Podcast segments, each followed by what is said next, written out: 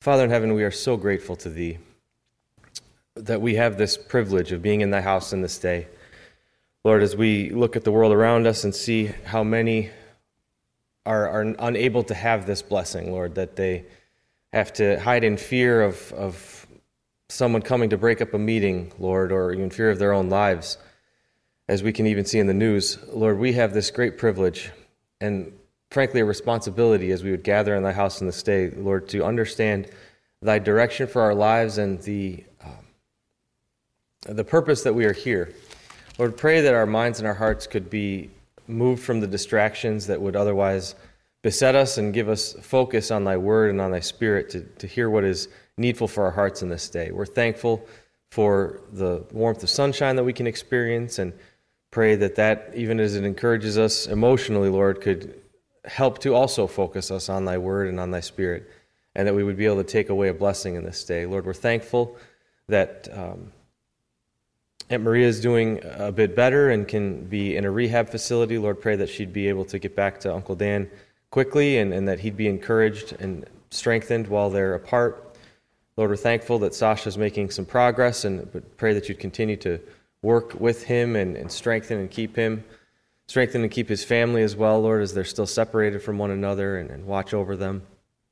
Lord, pray for Uncle Peter and Aunt Lily. Pray that you'd strengthen and, and keep them, give them encouragement. Lord, pray that this uh, sickness could pass quickly and that they could be uh, restored to, to health and strength. And, and Father, we don't want to neglect the tragic, terrible situation in Ukraine with not just the brothers and sisters that we know that are there, Lord, but for the nation in general that, that finds themselves in harm's way at every turn. And Lord, we, we frankly don't know what to pray other than that thy hand would be upon them, Lord, and that there would be peace that could come.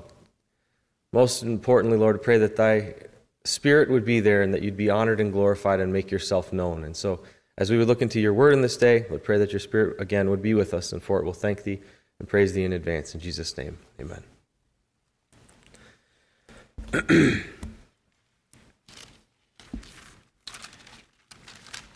ask you to turn with me to uh, Mark chapter 9.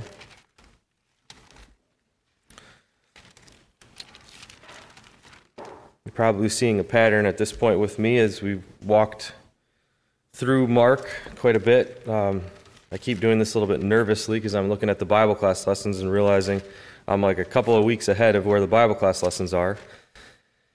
And I honestly was looking, um, was expecting a different inspiration, was expecting an inspiration outside of this, this thought pattern. And it, it didn't come. I, I was drawn right back to, to Mark, and not just the Gospel of Mark this time, because we will look.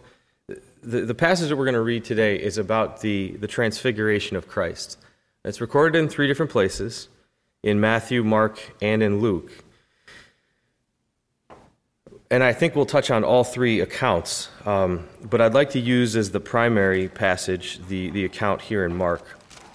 Um, as we kind of recall where we've been over the last couple of weeks, or the last t- few times we've read through these, these verses, um, the last portion we have is when Jesus was um, revealing himself to his disciples, and, and we have this account of him asking the disciples, Who do men say that I am? In chapter 8, who, who, who are they saying that I am? And they come back with a lot. Some say that you're Elias, and some say this or that. And then he asks the pointed question, But who do you say that I am? And Peter is the one that responds and says that you're the Christ, the Son of God.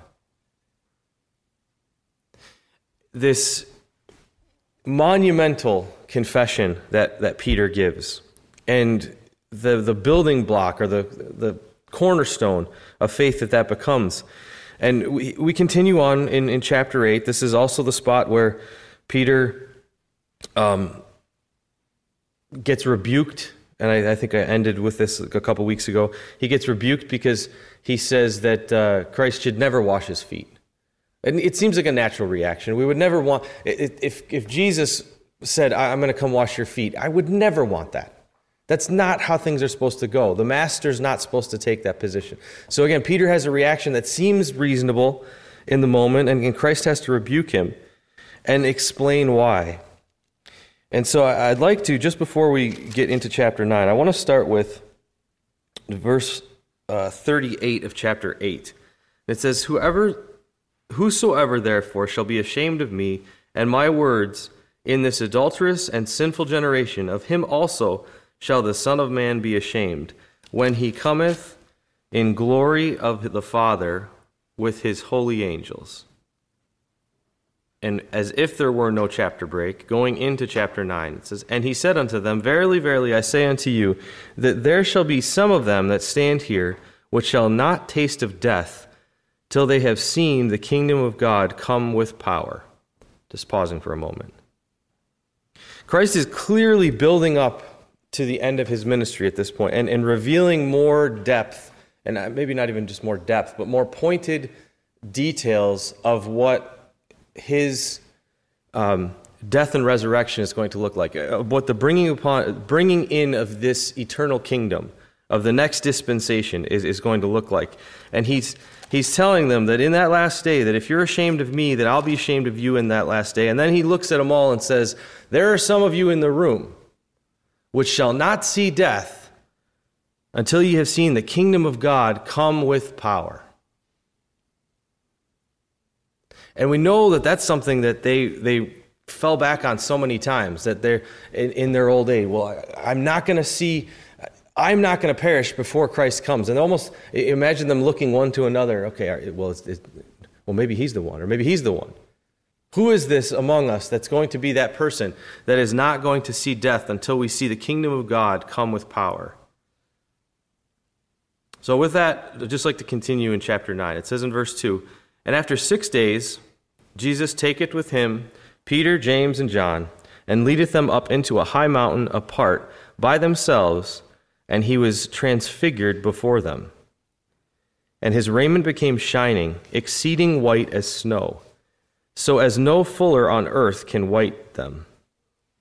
And there appeared unto them Elias with Moses, and they were talking with Jesus. And Peter answered and said unto Jesus, Master, it is good for us to be here, and let us make three tabernacles one for thee, and one for Moses, and one for Elias. For he wist not what to say, for they were sore afraid. And there was a cloud that overshadowed them, and a voice came out of the cloud, saying, This is my beloved Son, hear him.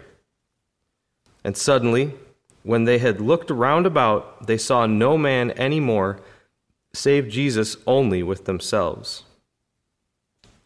If you'd permit, well, you're going to permit because I'm going to do it anyways.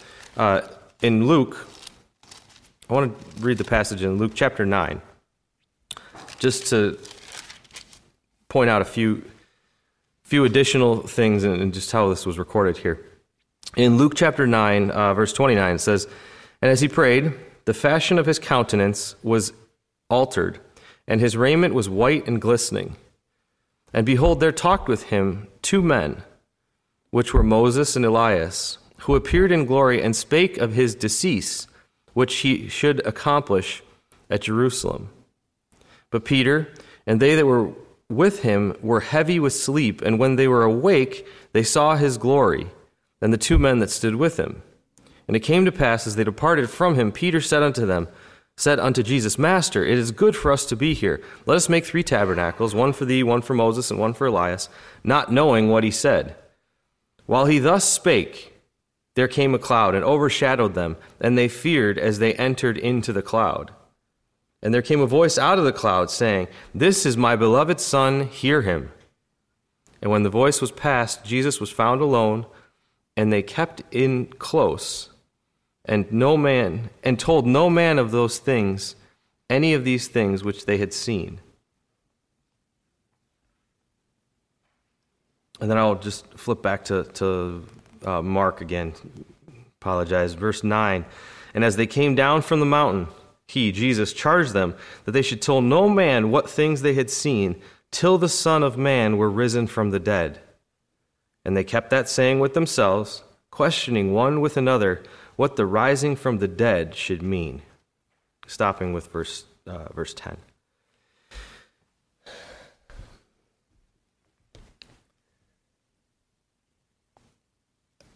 sometimes I think we are very, very hard on the disciples. We're hard on the Israelites in the Old Testament, and we're hard on the disciples in the New Testament with some of their reactions to experiences they made with Christ. We have the benefit of looking at these things in the rearview mirror, having seen the whole story, having understood this, the story now, having His Spirit in us, and being able to interpret and, and, and decipher the story um, for ourselves. But they're experiencing this in real time. We've got Peter being told that he's going to be the cornerstone on this rock. I'm going to build my church. And a few minutes later, a few days later, how many ever moments later, he's told that he's Satan. Get thee behind me, Satan. The, the waves of this thing are, have got to be traumatic for them. And then there's this moment that Jesus tells them, tells the whole group, that they should not be ashamed of him, and that there are going to be some of you that will not see death until you have seen the kingdom, my kingdom, come with power.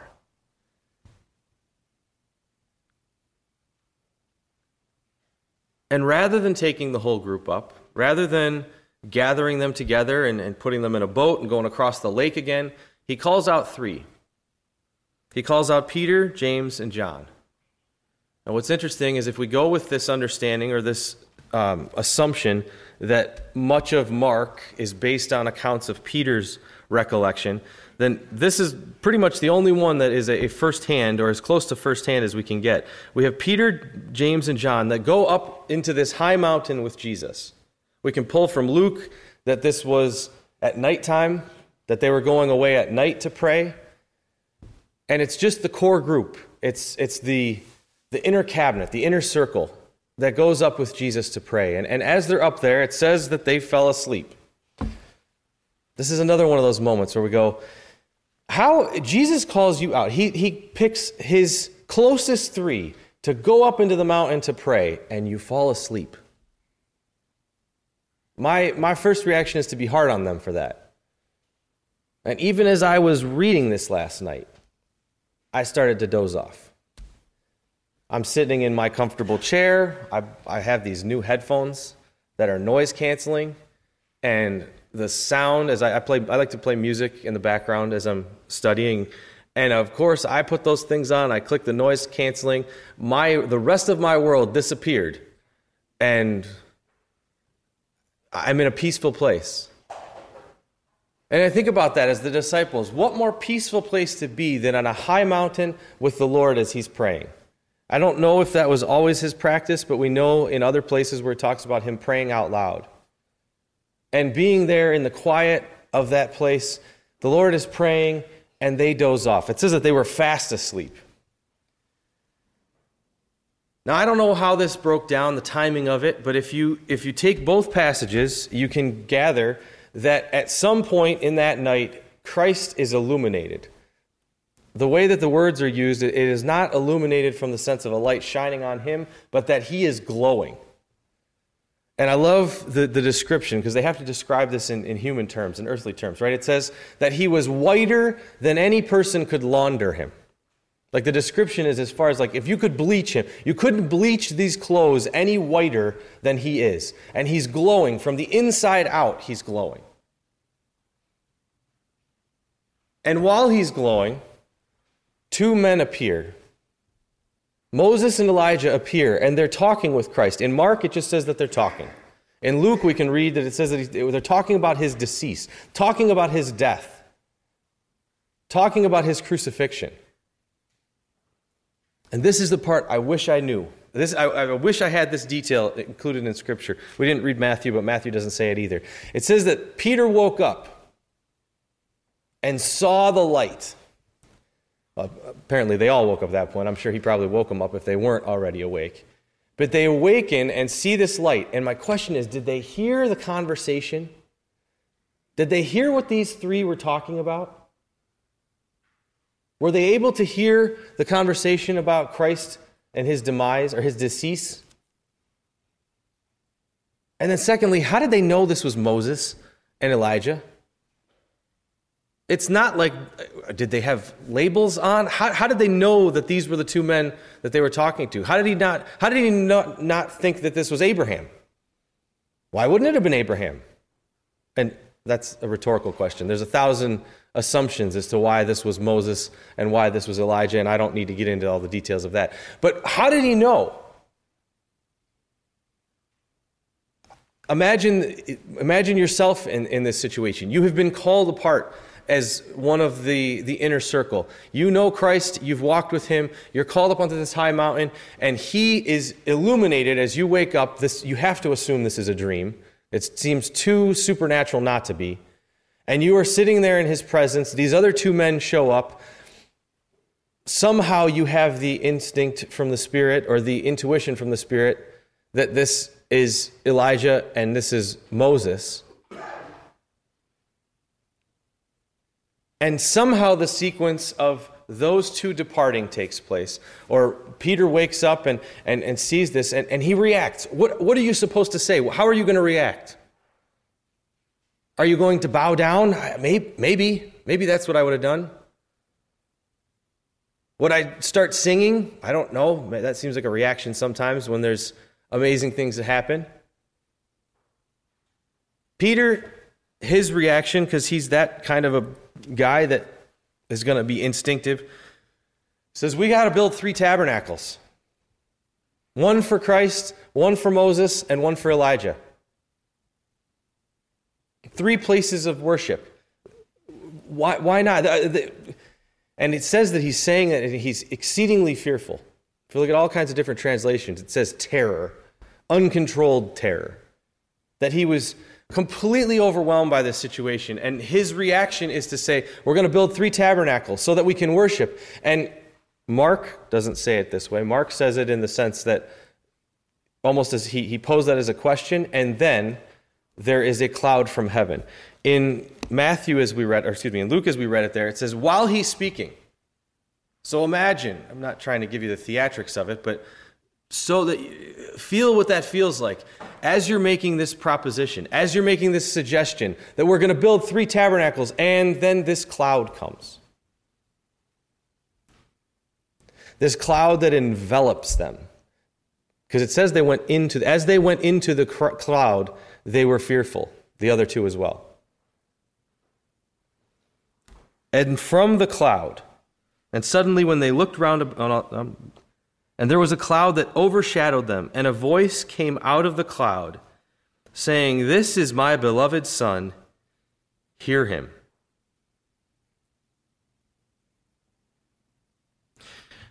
If I'm Peter, like my mentality would say, if, if, if I just made this suggestion and then the cloud says, hear him, uh, point being that my suggestion was not correct.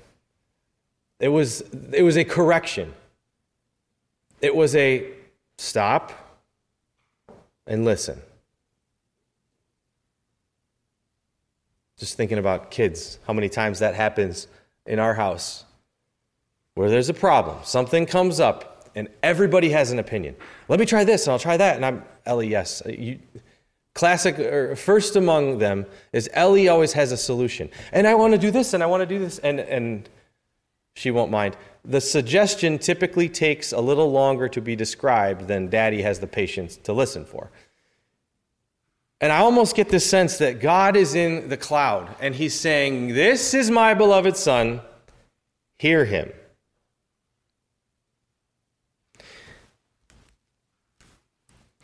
But then what happens? You would expect, after that kind of a proclamation, after that kind of a statement from heaven, that the rest of this chapter would be full of red letters. That it would be full of Christ making a proclamation, giving, a, I keep saying making a proclamation like I'm in Revolutionary War stuff, making a statement, making, a, giving a sermon, recording the Sermon on the Mount, having one of those other momentous occasions where he gives out the gospel message in, in a new way or another revelation. And suddenly, when they looked around, there was no man anymore save Jesus only with themselves. We're back to reality. Almost like somebody pinched them, they woke up and this was all a dream, and it's just Jesus there.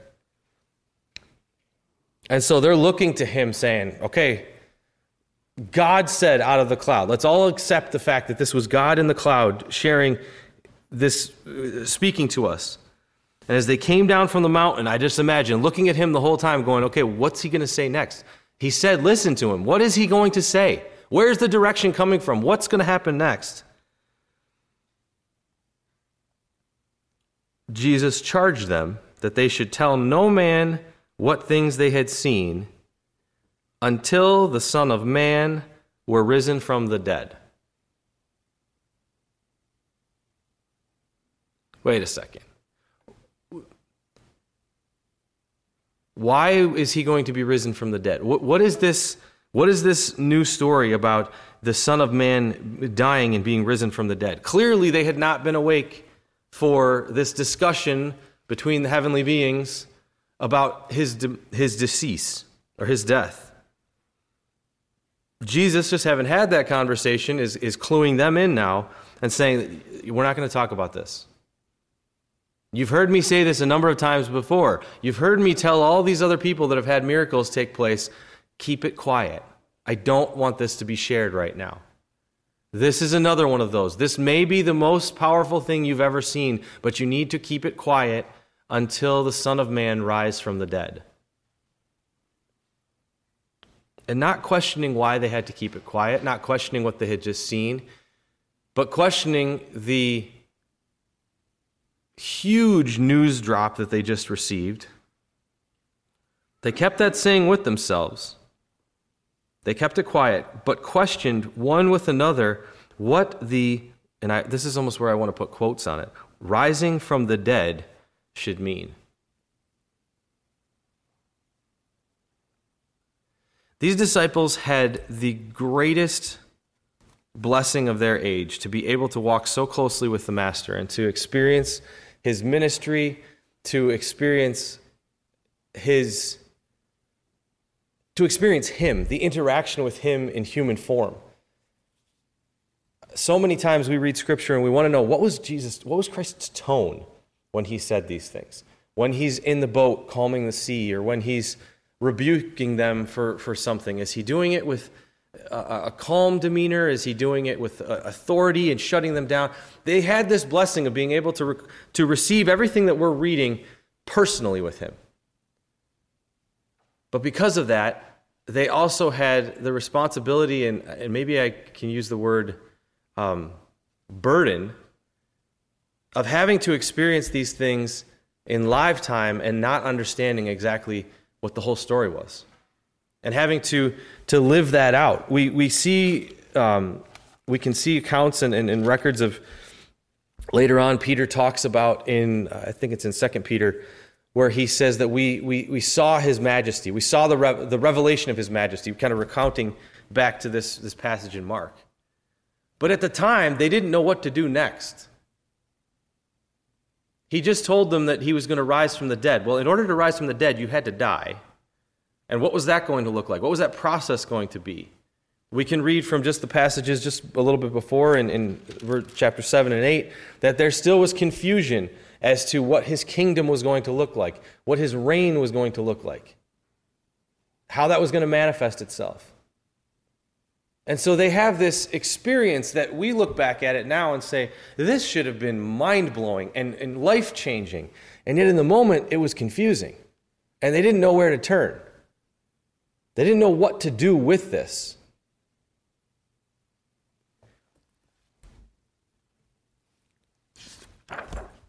This has been a, it's been a struggle for me. This, this uncertainty, fear, confusion um, that, that they had. And then I think about our, our current times. And, and honestly, I, I really expected that the Lord was going to reveal some passage that would coincide with current events um, in this past week, and, and I just kept coming back to this this passage here, and then trying to figure out exactly how these things dovetail. How how do I make this? How is this applicable for us today and, and where we find ourselves? I mean, we we live in the Spirit. We should not have this same confusion of what the Lord is revealing to us, but do we not have confusion, uncertainty, fear in our day today? There was a there's a, a gentleman, a brother on Facebook, um, a missionary in Ukraine, and I wasn't sure what the connection was. I, I, I have friends. I think Uncle Scott is the one that shared the video first, but then I saw that my cousin Jenny did, and a bunch of other folks that I'm friends with on Facebook continued to share this same this same brother's videos, and I was trying to figure out exactly what the connection is. And Uncle Rod helped me this morning and confirmed that this is a brother. Uh, Scott Sobey is the name um, that has was actually a missionary sent from um, from the Akron area. How how his family. I'm not sure exactly how it lines up, but um, he's a missionary in the in Ukraine, in southeastern Ukraine, and has been posting videos for the last week or so every day of, of current events and what's happening. And one from yesterday really, really struck me. Um, I can't share it because for, he even says for security reasons he doesn't. He's stopped allowing it to be shared, but you can friend him and then you'll be able to see it yourself. But just the premise of this they had really not seen any effects of the, uh, the war there directly, other than supplies being limited. There wasn't shelling in their town, there wasn't any of that stuff, but they're kind of isolated, and they're generally around the, I'd say within 30 miles or so of that power plant, that nuclear power plant. Cutting the chase here. Yesterday, he posted a video that talked about how, call it two weeks before, he had been in another village with uh, the pastor of one of the churches there and doing a Bible study. And their family was there, the pastor's family, extended family was there, some other believers. And he just got word yesterday that that pastor's house had been shelled. And that the house collapsed. The pastor that he had been with two weeks before had uh, his legs were injured. His wife was fine, thankfully, but his father-in-law the pastor's father in law was killed in the shelling. And he, he's describing this. This is just a few miles away. This is, I was just there two weeks ago. I just saw these folks. They're not involved in any of this. Um, and so you talk about uncertainty, fear, confusion. Talked about another friend of his in a village uh, just outside that is a, a, shopkeeper and was going to his store from one store to another to get goods from one store to take it to the other store so that there would be things to give to the people. And in the middle of his loading his car, they just start opening up gunfire and start shooting at maybe not his car in particular, but they had to flee into the woods until this thing, this incursion or whatever, had passed. Then he was able to go back to his car and get the goods. And and so, again, the, the plea was to, to pray for peace, to pray for God's hand to be upon these people. And, and I, I just kept coming back to this uncertainty, fear, confusion. What must it be like? And then in his in his, his seven minute video or something like that, just very, very short, he says, And what I'm drawn to, and what I have to remember, and what I've decided to share Psalm 34 I will bless the Lord at all times. His praise shall continually be in my mouth. My soul shall make her boast in the Lord. The humble shall hear thereof and be glad. O magnify the Lord with me, and let us exalt his name together. I sought the Lord, and he heard me, and he delivered me from all my fears. They looked unto him and were lightened, and their faces were not ashamed. The poor cried, and they heard him and saved him out of all of his troubles. And the angel of the Lord encamped round about them that fear him and delivered them. O taste and see that the Lord is good. Blessed is the man that trusteth in him. What struck me was that, that, that phrase that, you know, in the, not that phrase, those verses, that in confusion and fear and uncertainty, what we're called to do, what we should always do, what is the only relying or the only foundation that we have is to go back to those things that we know are solid. We may not be able to see what the future is. We may not understand exactly how the Lord is going to work and how the affairs of men will work out. But what we know will be true is being able to go back here and say, I will bless the Lord at all times. Taste and see that the Lord is good. Let my history with the Father be the foundation that will give me the confidence, that will give me the peace, that will give me the faith to see through this next uncertainty. And certainly, our uncertainty as we sit here right now is minuscule compared to what others are feeling. I'll leave it as mine. My uncertainty is minuscule compared to what others are going through, here or there. There will be good. He, he ended his video. I'm giving you away, I'm giving away the whole video. I'm sure there'll be another one that'll be just as, as, as good. He ended the video by describing, trying to see, oh, taste and see that the Lord is good. Well, what was it that was good? What was good was that there was one shopkeeper in their little village that seemed to always have a line outside his door. Everybody else is, is their shops are closed up, there's nothing else to, to sell. But this one guy seemed to always have something. And so his wife went and asked, and says, How is it that you have some? And he, is, there, is there more that we could get? Because they wanted to, to share with some of the, the poorer folks in the, in the town. And he said, Yeah, there's a, there's a warehouse a, a few miles away that still has a little bit of something. Let, you can come and see. I, I will, I'll bring you there to come and see. And so they went with their van. They got a big van and bought as much cheese and flour and milk as they could. And then they showed them breaking this up and, and handing it out. And the mayor of the town, the mayor of the town, as they were handing all this out, just burst into tears. Could not understand how God's people could, for one, find these things, and two, be able to hand them out.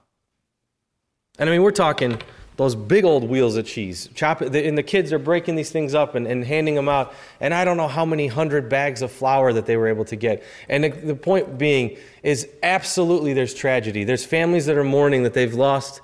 that As, as they gather together for, for a prayer meeting, have shells falling on their head. But the taste and see that the Lord is good because there is still his his word is still there. His truth is still there. His people are still there.